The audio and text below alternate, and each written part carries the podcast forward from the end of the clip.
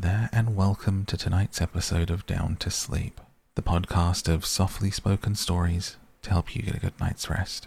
There's a new episode every single Monday, and if you'd like to get a bonus episode during the week, join us on Patreon at patreon.com slash down to sleep. Tonight, we dive back into the picture of Dorian Gray, which is a book that I'm hoping to do a complete reading of. If you want to hear every episode, that is available on the Patreon.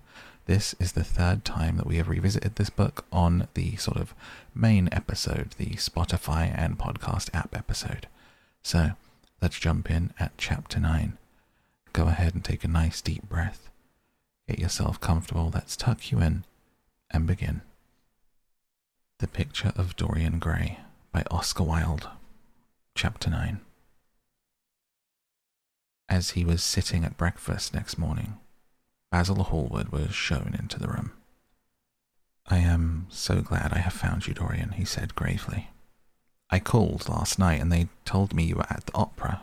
Of course, I knew that was impossible, but I wish you had left word where you had really gone to. I passed a dreadful evening, half afraid that one tragedy might be followed by another. I think you might have telegraphed for me when you heard of it first. I read of it quite by chance in a late edition of the Globe that I picked up at the club. I came here at once and was miserable at not finding you. I can't tell you how heartbroken I am about the whole thing. I know what you must suffer. But where were you? Did you go down and see the girl's mother? For a moment I thought of following you there. They gave the address in the paper somewhere in the Euston Road, isn't it? But I was afraid of intruding upon a sorrow that I could not lighten. Poor woman. What a state she must be in and her only child, too. What did she say about it all?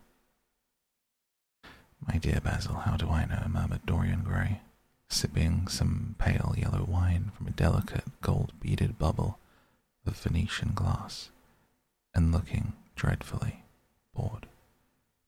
I was at the opera.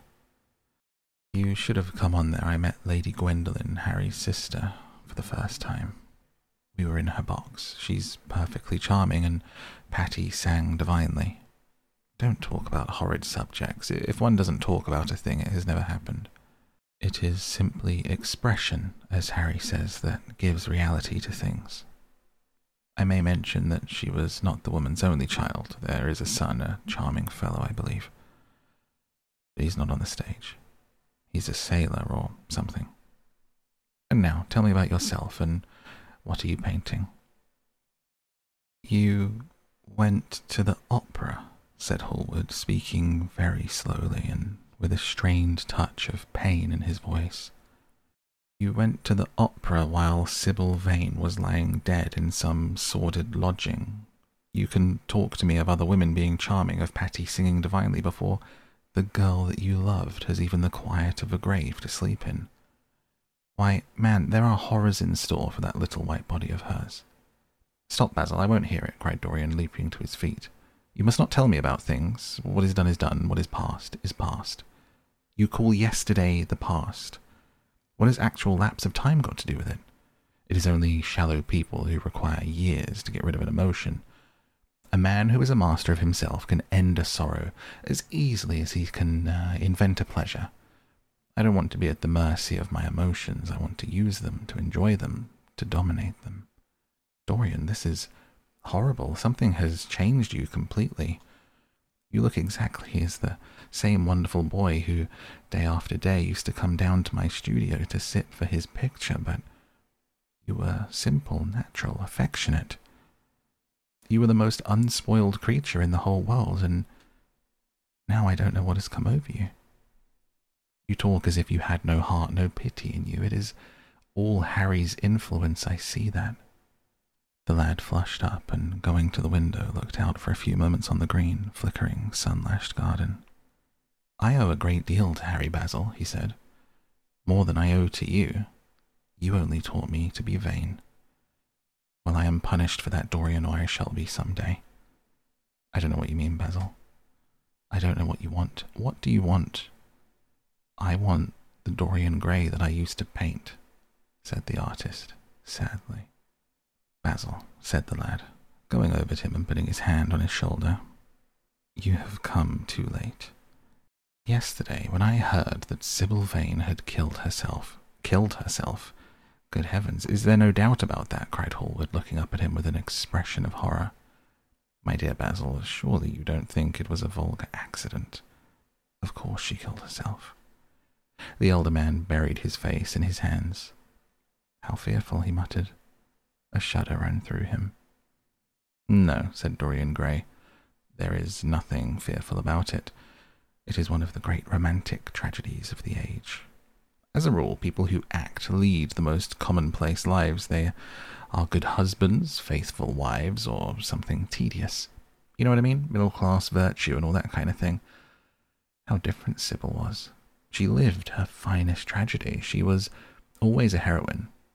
The last night she played, the night that you saw her, she acted badly because she had known the reality of love. When she knew its unreality, she died, as Juliet might have died. She passed again into the sphere of art. There is something of the martyr about her. Her death has all the pathetic uselessness of martyrdom, all its wasted beauty. But as I was saying, you must not think that I have not suffered. If you had come in yesterday at a particular moment, about half past five perhaps, or a quarter to six, you would have found me in tears. Even Harry, who was here, who brought me the news, in fact, had no idea what I was going through. I suffered immensely. Then it passed away. I cannot repeat an emotion, no one can, except sentimentalists. And you are awfully unjust, Basil. You come down here to console me. That is charming of you. You find me consoled, and you are furious. How like a sympathetic person. You remind me of a story that Harry told me about a certain philanthropist. He spent twenty years of his life trying to get some grievance redressed, some unjust law altered, I forget exactly what it was, but finally he succeeded. And nothing could exceed his disappointment. He had absolutely nothing to do, almost died of ennui, and became a confirmed misanthrope. And besides, my dear old Basil, if you really want to console me, teach me rather to forget. Or to see it from a proper artistic point of view. Was it not Gautier who used to write about Les Consolations des Arts? I remember picking up a little vellum covered book in your studio one day and chancing on that delightful phrase. Well, I'm not like that young man that you told me of when we were down at Marlow together, the young man who used to say that yellow satin could console one for all the miseries of life. I love beautiful things that one can touch and handle. Green, bronzes, lacquer work, carved ivories, exquisite surroundings, luxury, pomp. There is much to be got from all of these, but the artistic temperament that they create, or at any rate reveal, is still more to me. To become the spectator of one's own life, as Harry says, is to escape the suffering of life. I know you are surprised at my talking to you like this. You have not realized how I have developed. I was a schoolboy when you knew me. I'm a man now.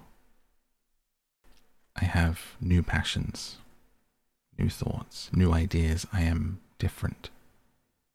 You must not like me less. I am changed, but you must always be my friend. Of course, I'm very fond of Harry, but I know that you are better than he is. You are not stronger. You are too much afraid of life. Of course, but you are better. And how happy we used to be together. Don't leave me, Basil. And don't quarrel with me. I am what I am, and there's nothing more to be said. The painter felt strangely moved. The lad was infinitely dear to him. His personality had been the great turning point in his art. He could not bear the idea of reproaching him any more. After all, his indifference was probably merely a mood that would pass away.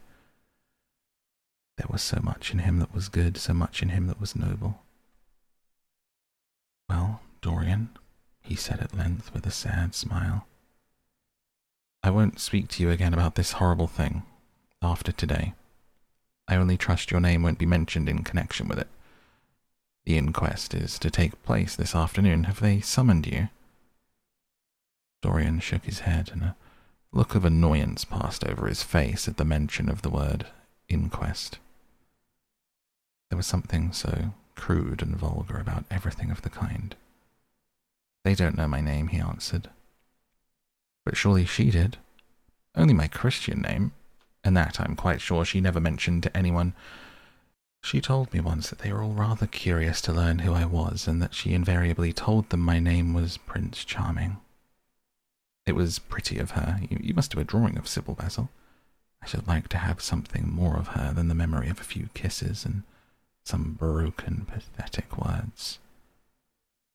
I'll try and do something, Dorian, if it would please you, but you must come and sit to me yourself again. I can't get on without you. I can never sit to you again, Basil. It's impossible, he exclaimed, starting back. The painter stared at him. My dear boy, what nonsense, he cried. Do you mean to say you don't like what I did of you? Where is it? Why have you pulled the screen in front of it? Let me look at it.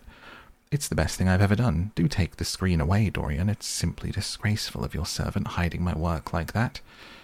I felt the room looked different as I came in. My servant has nothing to do with it, Basil. You don't imagine I let him arrange my room for me. He settles my flowers for me sometimes, that is all. No, I did it myself. The light was too strong on the portrait. Too strong? Surely not, my dear fellow. It's an admirable place for it. Let me see it. Hallward walked towards the corner of the room. A cry of terror broke from Dorian Gray's lips, and he rushed between the painter and the screen. Basil, he said, looking very pale, you must not look at it. I don't wish you to. Not look at my own work? You're not serious. Why shouldn't I look at it? exclaimed Hallward, laughing. If you try to look at it, Basil, on my word of honor, I will never speak to you again as long as I live. I am quite serious. I don't offer any explanation, and you are not to ask for any. But remember, if you touch this screen, everything is over between us. Hallward was thunderstruck. He looked at Dorian Gray in absolute amazement. He had never seen him like this before. The lad was actually pallid with rage. His hands were clenched, and the pupils of his eyes were like disks of blue fire. He was trembling all over. Dorian, don't speak. What is the matter? Of course I won't look at it if you don't want me to. He turned on his heel and going over towards the window. Really, it seems rather absurd that I shouldn't see my own work, especially as I'm going to exhibit it in Paris in the autumn. I'll probably have to give it another coat of varnish before that, so I must see it some day, and why not today? To exhibit it? You want to exhibit it? exclaimed Dorian. A strange sense of terror crept over him. Was the world going to be shown his secret? Were people to gape at the mystery of his life? That was impossible. Something, he did not know what, but something had to be done. At once. Yes, I don't suppose you'll object to that. George Petit is going to collect all of my best pictures for a special exhibition in the Rue, which will open the first week in October. The portrait will only be away for a month, and I should think you could easily spare it for that time. In fact, you're sure to be out of town, and if you keep it always behind a screen, you can't care much about it. Dorian Gray passed his hand over his forehead. There were beads of perspiration there. He felt that he was on the brink of a horrible danger. You told me a month ago you would never exhibit it, he cried. Why have you changed your mind? You people who go in for being consistent have just as many moods as others have. The only difference is your moods are meaningless. You can't have forgotten that you assured me most solemnly that nothing in the world would induce you to send it to any exhibition. You told Harry exactly the same thing. He stopped suddenly. A gleam of light came into his eyes, and he remembered Lord Henry had said to him once, half seriously, half in jest, If you want to have a strange quarter of an hour, get Basil to tell you why he won't exhibit your picture. He told me why he wouldn't and it was a revelation. Yes, perhaps Basil too had a secret. He would ask him and try. Basil, he said, coming over quite close and looking him straight in the face. We have each of us a secret. Let me know yours, and I shall tell you mine. What was your reason for refusing to exhibit my picture? The painter shuddered in spite of himself. Dorian, if, if I told you you might like me less than you do, then you would certainly laugh at me. I could not bear you doing either of those things. If you wish me to never look at your picture again, I'm content. I have always you to look at. If you wish the best work that I have ever done to be hidden from the world, I am satisfied. Your friendship is dearer to me than any fame or reputation. No, Basil, you must tell me, insisted Dorian. I think I have a right to know. His feeling of terror had passed away and curiosity had taken its place. He was determined to find out Basil Hallward's mystery. Let us sit down, Dorian, said the painter, looking troubled. Let us sit down and just answer me one question. Have you have you noticed in the picture something curious? Something that probably at first did not strike you, but revealed itself to you suddenly. Basil, cried the lad, clutching the arms of his chair with trembling hands and gazing at him with wild, startled eyes. I see you did. Don't speak. Wait till you hear what I have to say. Dorian, from the moment I met you, your personality had the most extraordinary influence over me. I was dominated, soul, brain, and power by you. You became to me the visible incarnation of that unseen ideal whose memory haunts us artists like an exquisite dream. I worshipped you. I grew jealous of everyone to whom you spoke. I wanted to have you all to myself.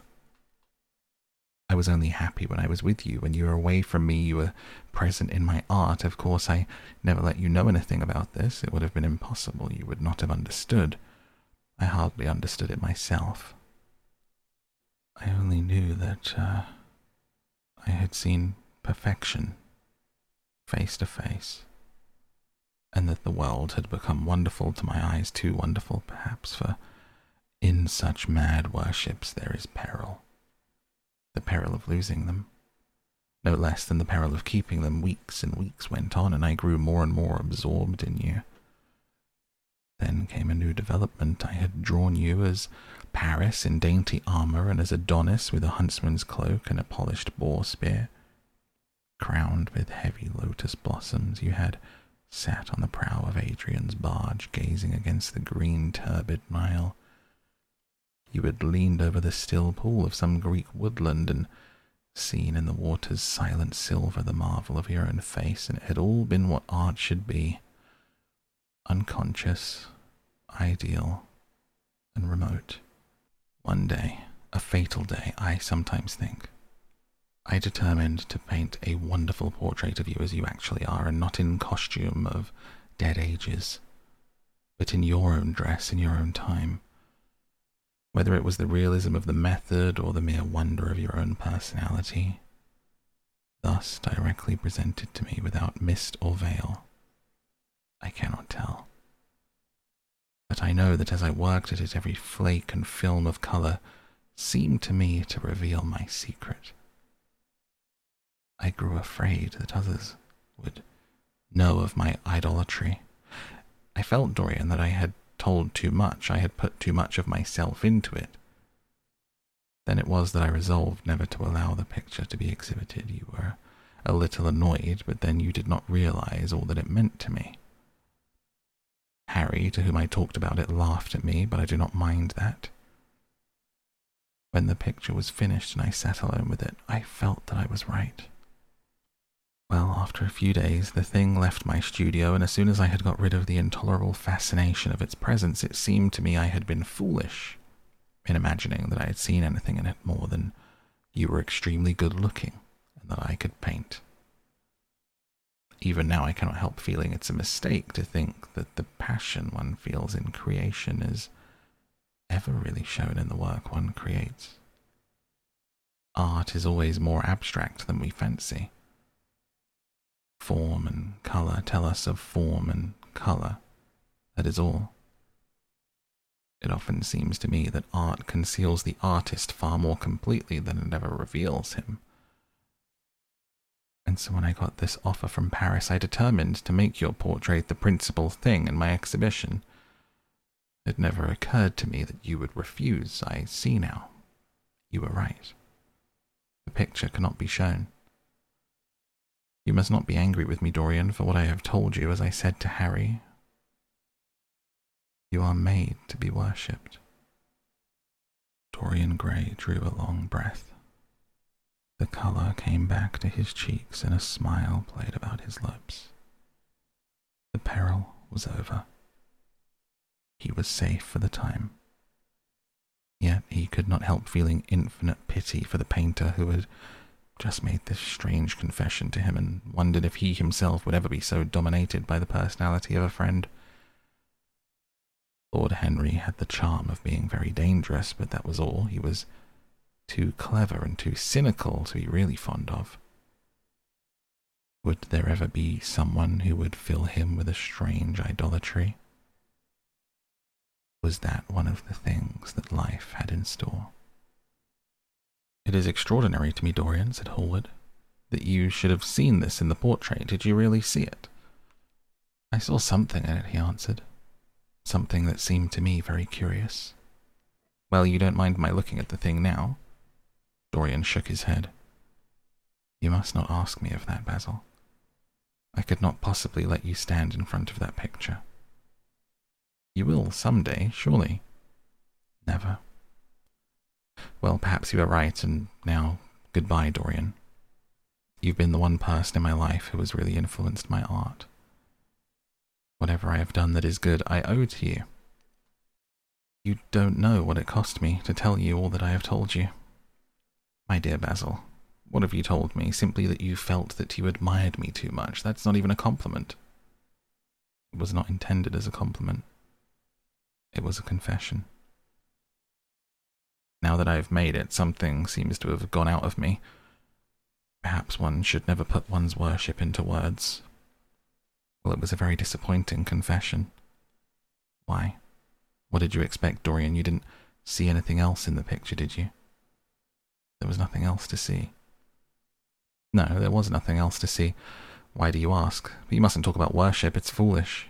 You and I are friends, Basil, and we must always remain so. You've got Harry, said the painter sadly. Oh, Harry, cried the lad with a ripple of laughter. Harry spends his days in saying what is incredible and in the evenings in doing what is improbable, but just the sort of life I would like to lead, but I still don't think I would go to Harry if I were in trouble. I would sooner go to you, Basil. You will sit to me again. Impossible. You spoil my life as an artist by refusing, Dorian. No man comes across two ideal things, few come across one. I can't explain it to you, Basil, but I must never sit for you again. There is something fatal about a portrait, it has a life of its own. I'll come and have tea with you, and that will be just as pleasant. Pleasanter for you, I'm afraid, murmured Hallward regretfully. And now goodbye. I'm sorry you won't let me look at the picture once again, but that can't be helped. I quite understand what you feel about it. As he left the room, Dorian Gray smiled to himself. Poor Basil. How little he knew of the true reason. How strange it was that instead of having been forced to reveal his own secret, he had succeeded almost by chance in wresting a secret from his friend. How much that strange confession explained to him the painter's absurd fits of jealousy, his wild devotion, his extravagant panegyrics, his curious reticence. He understood them all now, and he felt sorry. There seemed to him to be something tragic in a friendship so coloured by romance. He sighed and touched the bell. The portrait must be hidden away at all costs. He could not run such a risk of discovery again. It had been mad of him to have allowed the thing to remain even for an hour in the room, to which any of his friends had access. And that is where we close the book on the picture of Dorian Gray and on tonight's episode. Thank you so much for joining me tonight. I hope that you are now fast asleep, but if not, on your way there.